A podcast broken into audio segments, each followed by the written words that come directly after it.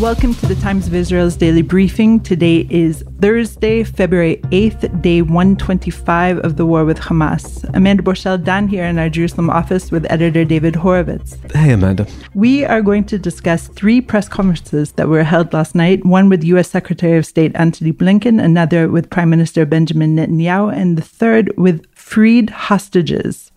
All this and much, much more when we're back.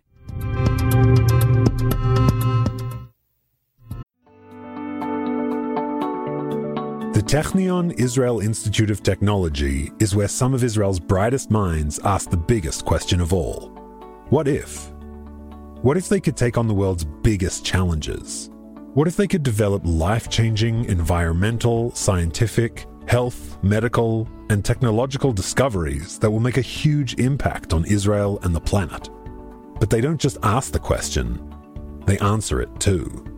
They turn those ideas into reality they make them happen. To see just some of the incredible things they've achieved, get the Technion Booklet of Wonders at ats.org slash wonders. We hope it inspires you to give them your support so they can keep doing what they do best. The American Technion Society. World-changing discoveries by Israel's brightest minds made possible by you.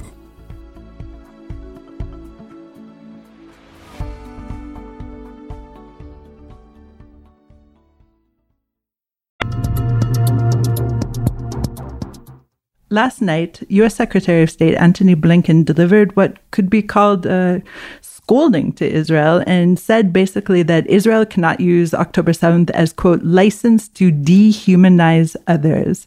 What else did he say, David? Well, it was quite the the appearance. Uh, this is, I think, Tony Blinken's seventh visit to Israel since October the seventh. On his it's his fifth widest shuttle around the region, and in many previous press conferences, he has publicly chided Israel for what he has indicated is too much uh, death and devastation in Gaza as Israel tries to dismantle Hamas. Um, he has not um, moved away from the, the in principle support for Israel's need to dismantle Hamas. He, he uses um, terminology now about the imperative to ensure that October the 7th cannot happen again. Uh, he hasn't set ceasefire um, deadlines, um, but he's been relentless in saying more aid has to get in and Israel has to um, take more steps to ensure it is minimizing non combatant and civilian casualties. But last night, um, he used, as you as you said, you know, strikingly um, critical language, saying that October the seventh was a case of Israel being dehumanized, and the hostages are dehumanized every day. That does not give Israel cannot be a license for Israel to dehumanize others. He was talking about Gazans, and then he went on to say um, that um, most people in Gaza had nothing to do with October the seventh. Most people in Gaza um, are families just like ours um, who want uh, better lives and, and so on. I mean, the, the use of the word dehumanizing as a charge against Israel is, I'm sure he thought about it very carefully. This was not an answer to a question, this was his prepared uh, uh, talk. Um, he'd been in Israel most of the day. He, he went to see uh, Mahmoud Abbas um, in Ramallah, but he'd been in Israel most of the day and then he came back to Israel. Um, I assume he had very difficult meetings with Israel's leadership because they don't do not see eye to eye on the challenges of the war and how the IDF is dealing with those. There's plainly friction, and of course, he's also uh, uh, representing a United States where there's lots of domestic opposition to Israel's um, uh, war in, in Gaza against Hamas, uh, where I would say uh, I'm not convinced. I'm putting this mildly that the public is really um, completely understanding, really putting this mildly, uh, what is playing out here. I'm not sure um, how fairly what's playing out here has been covered, uh, except in the Times of Israel, of course. Um, and you've got a president who's seeking re-election with lots of opposition from his voters within his own party and so on. These are all factors. Nonetheless, I have to say, I thought that um, that that section of what Blinken had to say was um, the section of the dehumanizing yeah, I thought that was uh, over the top, unfair, deeply damaging, basically he was, you know, the, the, the echo of what those remarks mean is pretty clear to people. I'm not going to say it.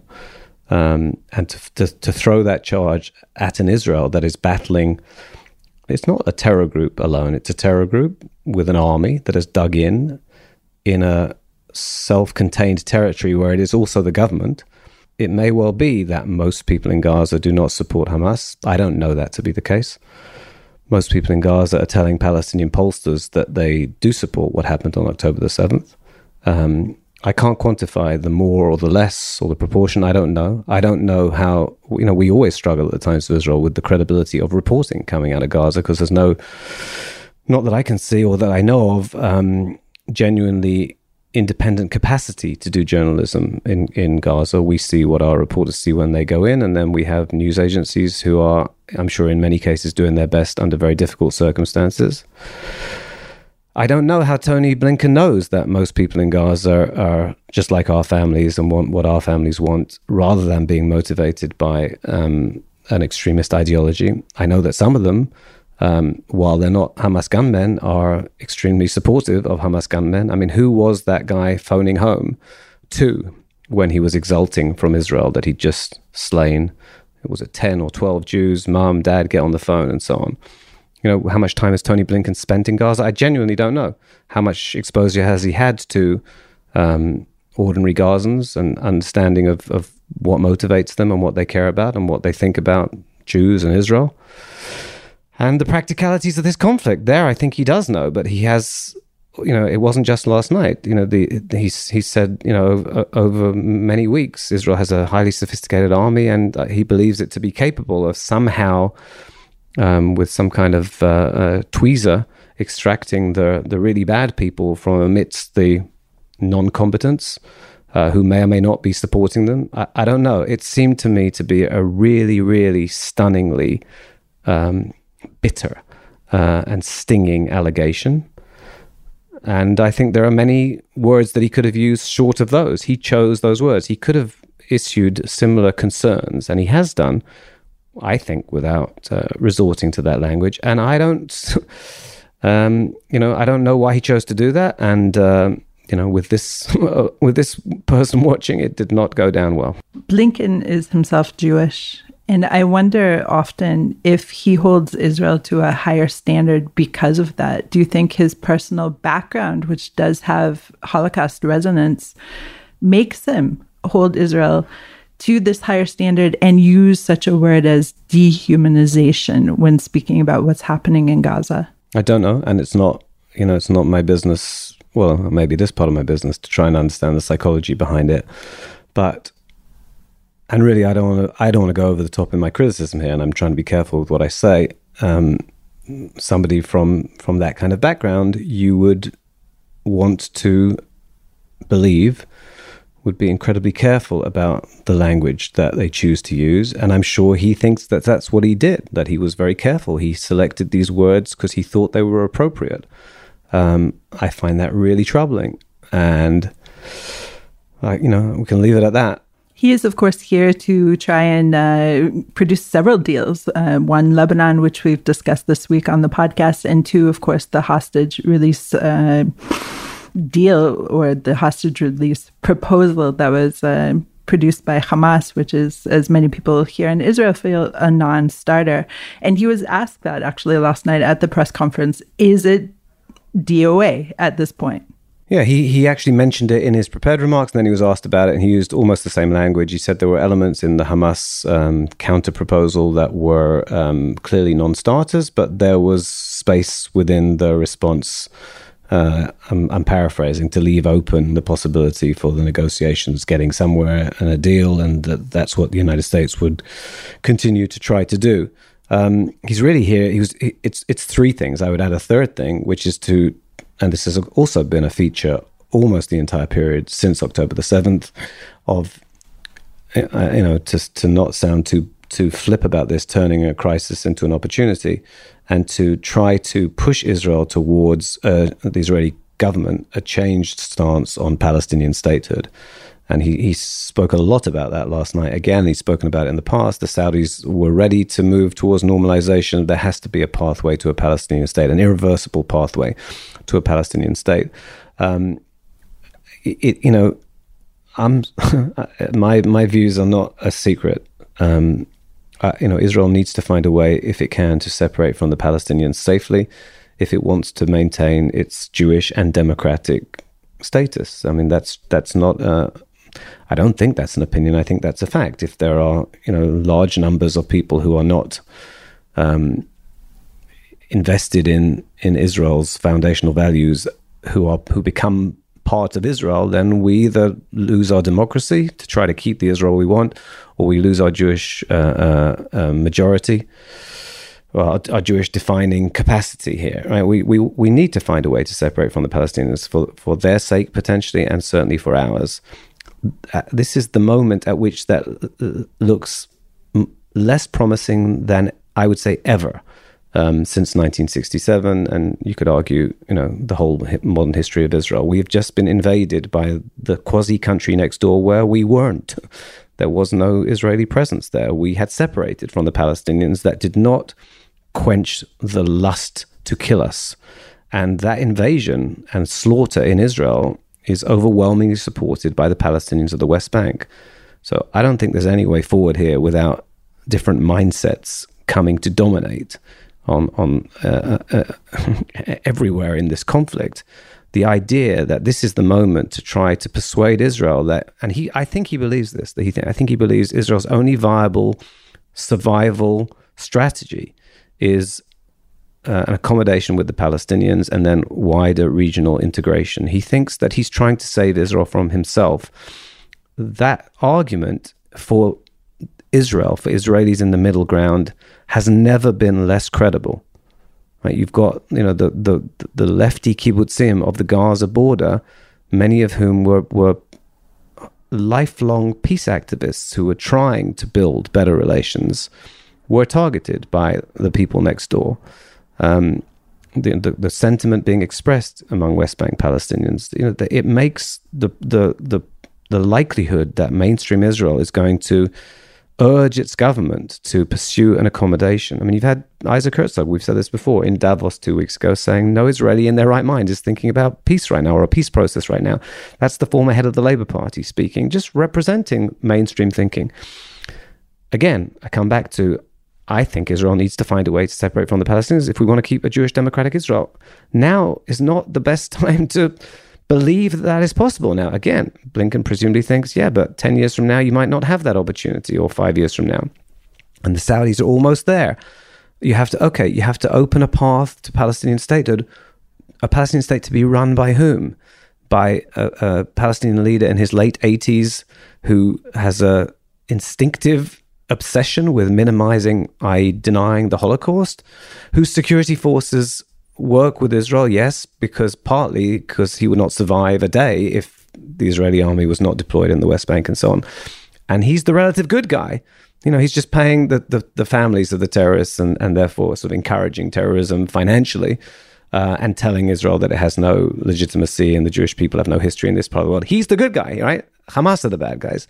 It's not, you know, the best alternative uh, as far as the middle ground of Israel is concerned. Now, we may all come to look back and say, wow, that was really the, the last chance, and maybe there was an opportunity there, and Tony Blinken was right, and now it's too late. And, you know, we, I haven't even talked in my long ramble now about the changing nature of Israel and the fact that the far right is a dominant part, part of the government now, is pushing to reoccupy Gaza and resettle Gaza. I mean, it seems to me the mainstream is caught between. Um, you know some some fairly contradictory poles. Uh, an American Secretary of State was saying, "Hey, now's the time to put, put your I don't know faith or trust. Oh, don't worry, we'll give you security guarantees, and so will all the players that I've met within this region. They're prepared to do unprecedented things, things they wouldn't have done in the past, to allay Israeli security concerns. On the one hand, and the far right dominating government and wanting to liberate all of the biblical uh, um, Israel and so on." wisdom is usually between the poles. And some of what this administration is urging seems to me to be um, closer to the poles, closer to the extremes than than wisdom would necessitate. We'll go to a short break and then hear what Benjamin Netanyahu has to say.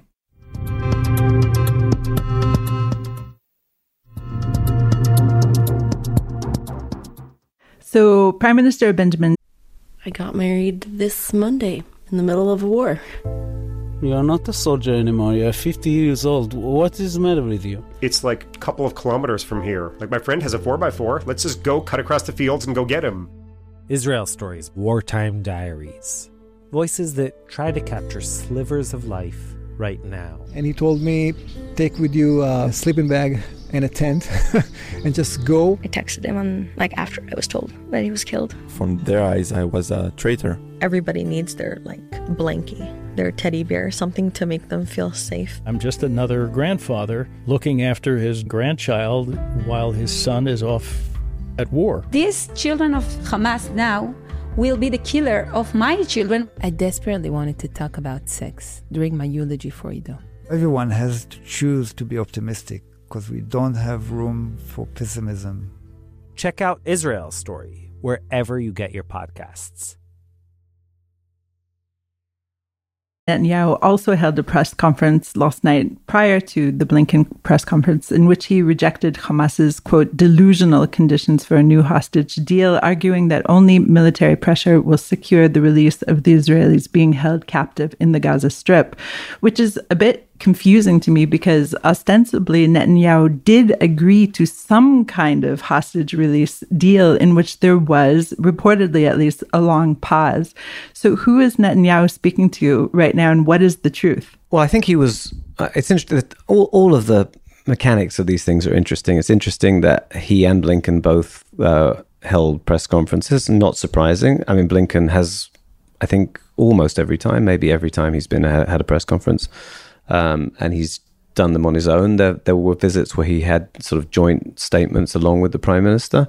Um, but Netanyahu, did he want to speak to the country before Blinken spoke to the country? I don't know where that was in there. By the way, Blinken was so late that he missed the news in Israel these days runs for about two hours. So he was actually so late that by the time he held his press conference, even the extended news had ended and we were into um, Eretz Nehederet. Um, a wonderful country um, satire show, so they didn't show his press conference. But that also shows who Blinken was speaking to, right? Uh, yeah, maybe. Yeah, so he, you're telling me he didn't really want Israelis, or he was not, he didn't want Israelis to hear him? He wanted to minimize the number of Israelis? I don't think. He knew Israelis would hear him, but he was speaking to the American audience for the five o'clock news. No, no, maybe it just took him, he had to digest what Netanyahu had said a couple of hours earlier and add that and decide quite how critical he was going to be. I don't know. But it was interesting. Netanyahu wanted to speak before Blinken was speaking. Um, and in answer to your question, Netanyahu was really addressing the specifics, I think, of, of what Hamas was saying. Uh, I don't think there's a contradiction there. I don't even think that Israel, in fact, I don't think it's the case that Israel has broken off this process. I think the you know the the, the behind the scenes and the and the indirect uh, processes are continuing. Um, there's there's various things going on. I think there's Hamas people in, in Cairo again today. Um, that was certainly going to be the case. I'm sure there's all sorts of contacts with the United States behind the scenes and with the Egyptians and so on. So I don't I don't think the process has halted. What Netanyahu was responding to was the specifics of what Hamas uh, came back with, which was a 135 day, that's you know four and a, four and a bit months of a truce, with a demand that this lead to you know the, the language is complicated a ceasefire by which they mean a permanent ceasefire um, all kinds of demands including large numbers of prisoner releases including large numbers of releases we think by the way of palestinian murderers and people with blood on their hands and so on um, and all sorts of other conditions as well all of this is complicated by the fact that there's very little that is definitive, and there's even the things that you thought were definitive. There was stuff that pe- that people in Hamas said in the last two days that appeared to, to be presented as part of the response, but maybe were not part of the formal response, etc., etc. But I think Netanyahu was responding to delusional demands, the demands that you would expect to be made from people who believe themselves to have the upper hand, and um, that Israel is not going to agree to. Israel's not going to agree to stop the war. Could stop, as in end. Could Israel halt the fighting for four months to get all the hostages out? There's plenty of people in the IDF who would say that indeed Israel can, that it would have to re take and refight in areas, and Hamas would have reorganized and redeployed and all sorts of things like that. But I think many people in the army would say that yes, Israel can deal with that, and the hostages is, is urgent. Um, and then additional demands for like vast numbers of really evil people who are good at killing people. Um, they have to go free as well. Is that something that Israel, again, there'd be many people who'd say, yes, that's also something Israel can live with. We'll be fighting Hamas for a long, long time, etc., etc. I think a, a, big consideration is whether the United States would allow Israel to resume the fighting after a four-month pause. Remember, Israel is dependent on American munitions, American military supplies to practically fight this war. So it's complicated.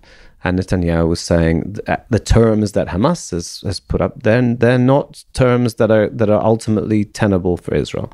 Does that mean he's closing the door on a on a hostage deal? I don't think so. One of the phrases he used last night was something along the lines of a victory for Israel is a victory for the free world. I thought that was really interesting to hear because he is tying this together with the entire region, if not the global concern. And and I just wonder does that have resonance outside of Israel, though? It's not the first time he said it, and it's a kind of counter to Blinken saying, you know, the world is, or parts of this region, much of this region is seeking to join the alliance of the, you know, the good people, and would would have Israel part of that with the United States support and so on, and that way you face down the Iranians and and and their um, violent, um, to put it mildly, proxies. I mean, Blinken actually, you know, spoke of that. Netanyahu is saying we want to integrate in this region, but the only way that the Saudis and anybody else is going to partner with us and recognize the value that a partnership with us brings is if we are able to dismantle Hamas, and then they'll. He, you know, he's he also said he was asked about this. He was actually asked about this. Um, um, I think it might have been um, our, our colleague Sam Sokol who asked the question um, but or may have, that may have been um, a question just before or just after. Um, you know, he said, "I'm trying to recruit other forces in this region to help deal with post-war civil governance in Gaza." But to be honest, I don't have much faith in my own efforts because they're not ready to get involved so long as they see Hamas still having capabilities that they think they'll be killed if they try to step in and make things better in Gaza. So it's all very well to talk about the day after and so on. The day after requires that you first dismantle Hamas.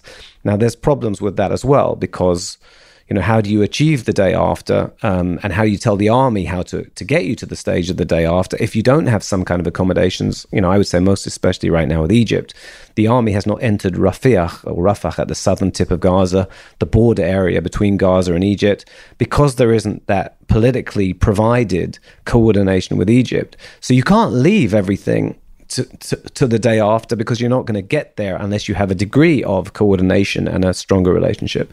But what uh, you know, what Netanyahu said about you know the the victory for the free world, he said from the beginning, a victory for the moderate forces in the region, he thinks depends on dismantling Hamas, and then the more positive f- forces are are liberated to you know uh, uh, come forward it's telling in this regard that in Blinken's previous trips, and he went around the region, he didn't get condemnations of Hamas because it's the the people he went to were. I mean, you can make of it what you want. You have to conclude they're too afraid to stand up and say that was terrible what happened on October the 7th unacceptable. There were some expressions like that but broadly speaking he didn't get those condemnations. And Netanyahu is saying of course not. We first we have to defeat Hamas. Then the forces of good will be ready to partner with us and step in and of course, the third voice that we heard from last night was uh, five women who were released from from Gaza. They were all five of them hostages, and their message was extremely clear that absolute victory can only come when all hostages, and they actually noted 136 hostages are released, and that includes, of course, those who were taken or captured prior to the October 7th onslaught. So Netanyahu speaks of absolute victory, and he, he said it several times last night. We won't stop until there's absolute victory, which he first and foremost, I think, um, defined as dismantling Hamas, includes returning the hostages and includes ensuring that n- no terrorist force can threaten Israel from Gaza again. And that's why the, the five um, women who were released in, in late November at their press conference used that same word, absolute victory. Absolute victory is the, is the returning of all the hostages. Um, and, you know, their, desperation is amplified by the fact that they have first-hand experience of what the remaining hostages are going through and it's also amplified by the the constantly rising numbers of the believed dead among the hostages um, so you know as the as the days weeks and months have gone by israel has now formally confirmed um, that 29 of those um, still in Gaza, taken hostage on October the 7th, are believed to be dead.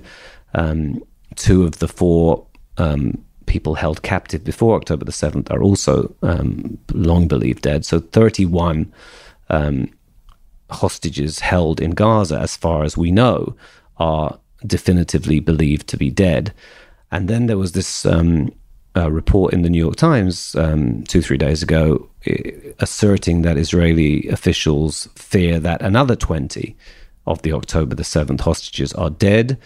I think it, it, it is the belief that many um, of those feared 20 were feared dead from October the 7th. It may be that some are believed to have died in captivity. That is not an official figure.